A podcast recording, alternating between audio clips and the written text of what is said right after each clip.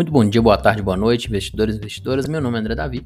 Neste podcast temos por objetivo ensinar para vocês um pouco mais de mercado, economia, investimentos, criptomoedas, de forma que você consiga viver dos seus investimentos em renda variável. E aí vem a grande questão, né? Então agora eu quero trazer para vocês aqui uma dualidade muito importante, tá? Que é a questão de você virar milionário e se manter milionário. Isso vai parte muito tanto da educação financeira quanto da consistência financeira e do famoso ali, gerenciamento de risco. Né? Muitas pessoas, uma estatística né, já feita, você pode pesquisar no Google aí, né? A quantidade de pessoas que ganham na loteria e logo após alguns dias, alguns meses, elas voltam à condição inicial delas. É muito grande a proporção, né? Porque muitas pessoas não estão preparadas para virar milionários né? não estão preparados, não querem e não conseguem muitas vezes. Né? No livro Segredos da Mente Milionário, o autor nos traz uma história do Steven, né? que é um, era um senhor que ele, é, ele mesmo já falava, olha, eu já fiz quase todas as palestras de educação financeira hoje em dia, já li quase todos os livros, já presenciei vários eventos, né? desde a primeira palestra que existiu, eu estou presente. Né? Já fiquei milionário várias vezes, só que eu, sempre que eu consigo dinheiro, eu não consigo manter aquele dinheiro. E logo em seguida eu perco tudo. Eu não sei mais o que fazer, eu não sei o que, que eu estou errando. Né? E aí, o autor, na, na palestra, ele comenta vários insights, principalmente sobre a nossa mentalidade. De que nós somos frutos das experiências que nós tivemos, principalmente com os nossos pais. Né? E aquela experiência, seja negativa ou positiva, os ensinamentos que nossos pais passaram para a gente, eles vão transformar a nossa vida e eles conseguem fazer com que a gente, né, nós ficamos pessoas ansiosas, depressivas, felizes, capazes ou não, depende muito do que nós fomos quando criança, né? Então, o que nós fomos educados em casa, eles moldam a nossa vida. E esse senhor, o Steven, ele falou, depois da palestra, realmente, agora sim eu percebi. Eu sou assim porque o meu pai era assim. Meu pai abriu mais de cinco empresas e todas as empresas faliram. E ele sempre reclamava do dinheiro. Sempre reclamava que a culpa era do dinheiro. E eu cresci vivendo isso do meu pai. E aí, quando eu fiquei mais velho, comecei a abrir meu próprio negócio, meu inconsciente ele buscava a realidade de ficar sem dinheiro, porque o dinheiro para mim, no meu subconsciente, era algo ruim, que eu sempre ouvia isso do meu pai. Aqueles pais que sempre falam com os filhos que é, pessoas ricas são pessoas ruins, que ter dinheiro não é tão bom, que dinheiro é sujo, né? E falam várias coisas deste sentido. Eles estão moldando inconscientemente nas pessoas aquela condição financeira que a pessoa vai ter na vida. E tem alguns passos para você mudar isso. O autor sugere, né, por exemplo, você primeiro reconhecer isso. Então, primeiro você tem que reconhecer. Reconhecer que você é, tem esta dificuldade, que você tem esta vivência, que você teve esta educação. Né? Falha, mas foi uma educação que seu pai ou sua mãe te deram. Né? E aí você reconhecido isso, você vai mudar a sua mente. Né? Você vai fazer afirmações positivas, você vai escrever né, o que você quer fazer, o que quer, ter na sua vida. E por isso muitas pessoas ganham dinheiro e logo em seguida perdem tudo. Muitas pessoas se tornam milionárias e logo em seguida perdem todo o dinheiro. Né? Então, uma coisa é você se tornar milionário, outra coisa é você se manter milionário. Né? Você tem um gasto X hoje e quando você aumenta você não consegue manter aquele gasto, você aumenta muito seu gasto. Por exemplo, vou dar um exemplo muito básico, todo mundo já deve ter presenciado isso. Você tem um colega, um amigo, um primo, um parente que ganha ali, né?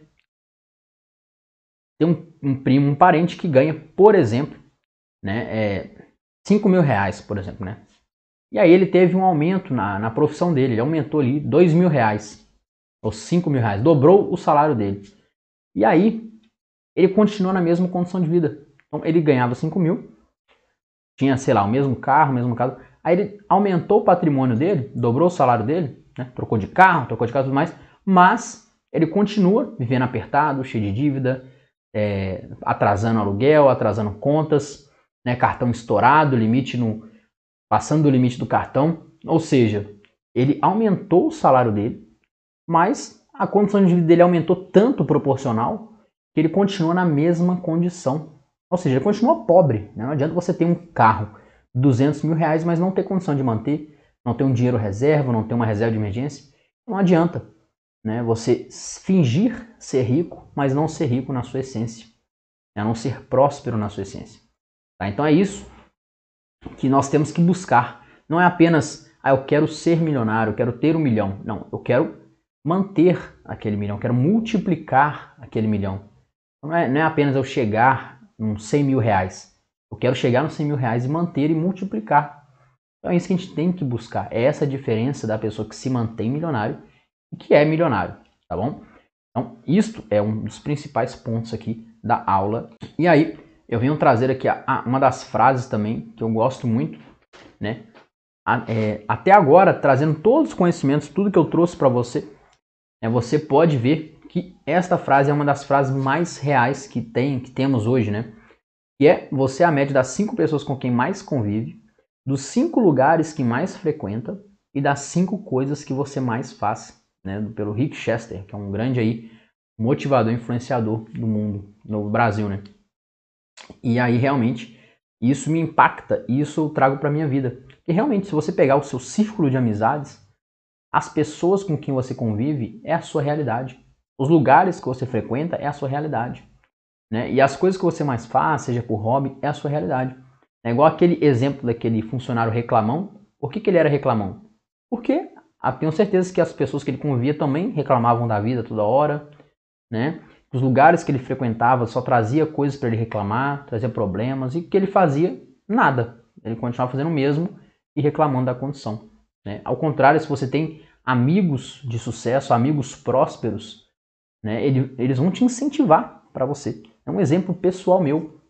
Eu, quando eu cheguei no colégio militar, né, quando eu estudava lá, quando eu cheguei para estudar, eu vinha de, um, de vários colégios públicos.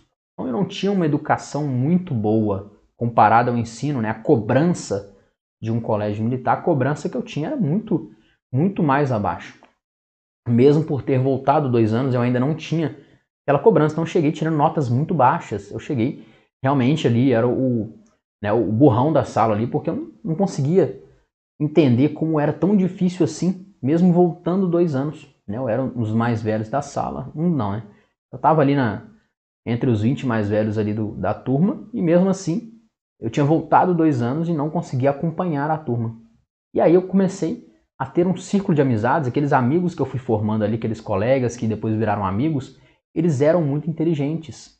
Eles estudavam todos os dias, eles se dedicavam, eles liam, eles aprendiam, eles pesquisavam, eles gostavam, eles já tinham o costume de estudar.